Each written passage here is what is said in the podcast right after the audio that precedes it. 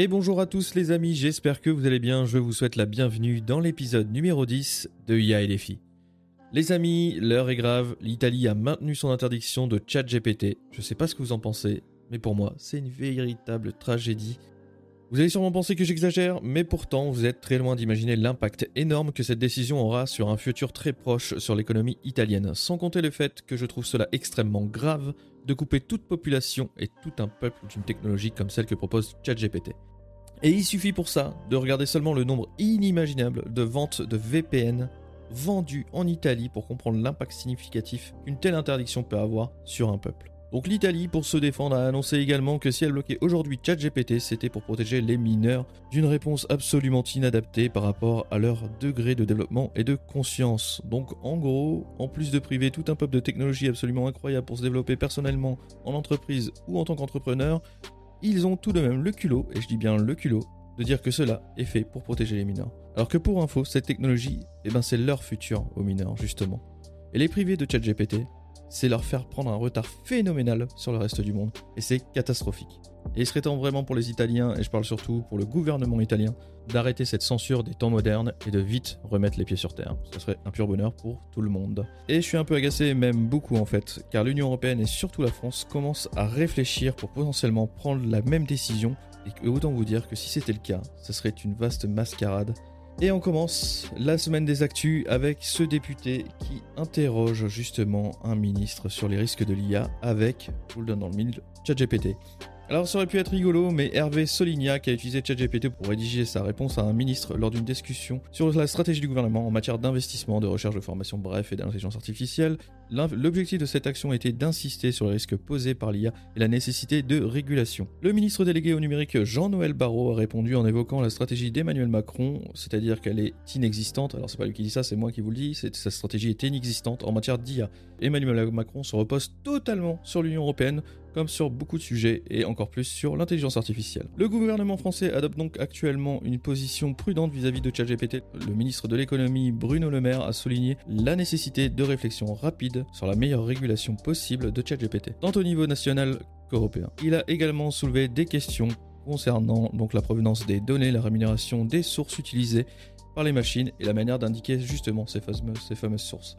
Et là-dessus, je trouve que enfin, ce sont des bonnes questions à se poser plutôt que d'interdire certaines technologies. Bref, ChatGPT peut-il vraiment être interdit en France? Eh bien, la question de l'interdiction et la limitation de l'intelligence artificielle, dont ChatGPT fait partie du débat. Et, comment c'est possible déjà que ça fasse partie du débat, les gars? C'est quand même notre futur.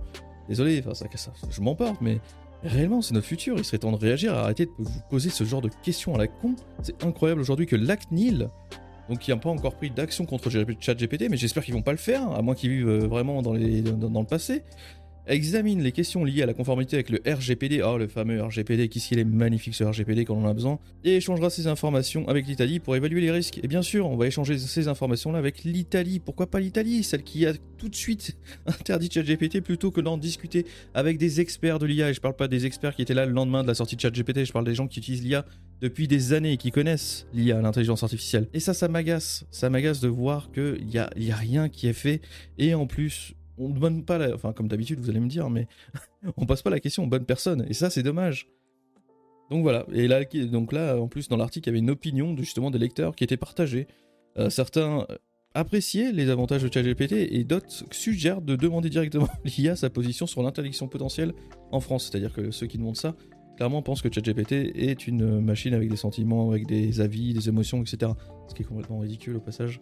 Euh, c'est une machine, c'est un outil, c'est un outil merveilleux. Alors s'il vous plaît, je parle surtout aux, membres du gouvernement, réagissez et euh, faites-nous des, des, formations, faites-nous des tables rondes, faites-nous des événements consacrés à l'IA, plutôt que de raconter des conneries et de faire perdre du temps à tout le monde, et surtout à votre peuple. On passe à un sujet un peu plus simple, je suis désolé, c'était un peu, un peu dur, mais euh, c'était le coup de gueule que j'avais envie de passer cette semaine. Alors désolé les, amis, c'est vrai qu'on n'a pas l'habitude de, aller, mais, mais là j'avais vraiment envie de pousser ce coup de gueule. Euh, l'interface de l'intelligence artificielle générée pour Gmail enfin dévoilée, donc Google. Donc Google qui a intégré l'IA générative dans Gmail avec la fonctionnalité Aidez-moi à écrire, permettant aux utilisateurs d'indiquer ce que Gmail doit écrire et de générer un texte approprié. Une autre fonctionnalité en cours de développement, affiner mon message, vise à améliorer ou clarifier les messages déjà rédigés, offrant plusieurs choix de réponse en fonction des exigences des utilisateurs. Alors ça c'est pas mal, hein, ça, permet, ça existe déjà, bon, je vais vous expliquer un peu, mais en gros, euh, vous recevez un mail, si c'est un client qui vous dit euh, j'ai pas reçu euh, telle commande, machin, etc., ça vous faire plusieurs propositions, qui sont souvent d'ailleurs les mêmes, en vrai il n'y a pas grand chose à faire à ce moment-là, et ça va vous faire gagner surtout un temps fou, pas pour avancer, hein, pour avancer pour avancer sur ce que vous faites le mieux, hein, c'est-à-dire euh, vous occuper de votre cœur de métier.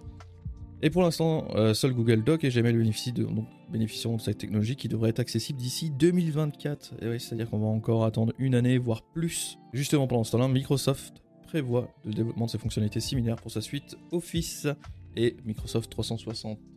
Allez, on passe à des bonnes nouvelles concernant l'intelligence artificielle. Des chercheurs australiens contrôlent un robot quadrupède avec la pensée. Donc c'est le petit robot de Boston Dynamics euh, je sais plus son nom exact, mais, euh, c'est une, euh, une, prouesse technologique.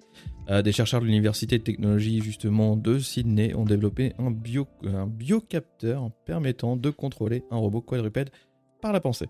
Le capteur composé donc de graphène et de silicium, oui je sais très bien ce que c'est, je suis sûr que vous aussi, est placé sur le cuir chevelu et utilise donc des décodeurs d'ondes cérébrales combinés à des capteurs pour interagir avec le robot. Donc l'utilisateur n'a plus qu'à se concentrer sur un modèle d'affichage dans le casque HoloLens de Microsoft et un algorithme traite les données recueillies pour que l'intelligence artificielle interprète les commandes cérébrales. Ce système permet de lancer 9 commandes en 2 secondes, offrant un contrôle précis et rapide de la machine. Des chercheurs envisagent des applications potentielles dans divers secteurs tels que l'industrie, la médecine et l'accessibilité.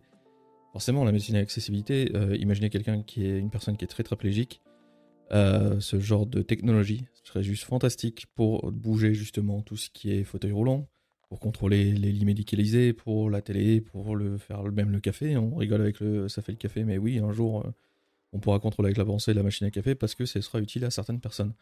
Et c'est euh, incroyable, vraiment, ça montre à quel point euh, l'IA en fait nous permet de faire des avancées euh, extraordinaires mélangées à d'autres technologies. Et c'est fou. Bravo à ces chercheurs justement de Sydney. Et j'espère que ça mènera très vite à des très beaux produits tech qui amélioreront le quotidien de millions de personnes. Mission French Tech, découvrez donc les 21 startups qui bénéficieront d'un accompagnement d'un an d'un accès au réseau des correspondances French Tech dans plus de 60 services publics et d'une visibilité renforcée en France et à l'international. Les secteurs concernés par ces startups sont la santé numérique, les dispositifs médicaux innovants, la bioproduction et les maladies infectieuses. Parmi les solutions proposées, on retrouve notamment des technologies en réalité augmentée, des dispositifs non invasifs, des tests de diagnostic portable, des vaccins universels et des traitements à base de cellules souches. Et voilà, voilà une excellente nouvelle, bravo Cocorico, comme quoi la France peut faire aussi de très très belles choses. C'est euh, là l'incohérence aussi de, notre gouvernement. C'est qu'on propose des choses qui sont euh, fabuleuses, comme Mission French Tech, euh, qui vont nous permettre de faire des avancées extraordinaires parce qu'on a des cerveaux qui sont très brillants en France, que ce soit dans l'IA et autres. Le problème, c'est que justement, ces cerveaux sont très limités, et à force de les limiter, ben, ils s'en vont ailleurs. Donc ce genre d'initiative est à encourager, et moi je suis de très près en tout cas ces startups, et voir ce qu'elles vont nous sortir d'ici quelques mois, voire années. Et enfin, on finit sur une petite note plus légère, euh, donc ChatGPT qui fait sauter un PV, c'est possible. Récemment, une étudiante britannique a réussi à annuler une contravention grâce à l'aide de ChatGPT pour rédiger une lettre de contestation. Et accrochez-vous, la lettre était tellement bien rédigée avec une syntaxe parfaite et un ton formel, ce qui a fini par convaincre le conseil municipal d'annuler l'amende. ChatGPT est de plus en plus performant pour rédiger des lettres et des textes, mais il est très très important de noter qu'il peut encore commettre des erreurs sur des sujets précis, bien évidemment. Mais voilà, c'est extraordinaire.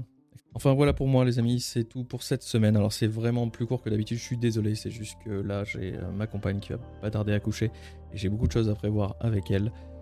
Nous on se retrouve mardi prochain à 14h, bah, si, sauf si l'accouchement se fait mardi prochain, mais on se retrouve mardi prochain à 14h. Les news seront peut-être plus chargées aussi car ça commence à... pas mal de choses commencent à bouger de ce côté-là. Sur ce, surtout, prenez soin de vous, passez une excellente semaine et surtout, restez curieux.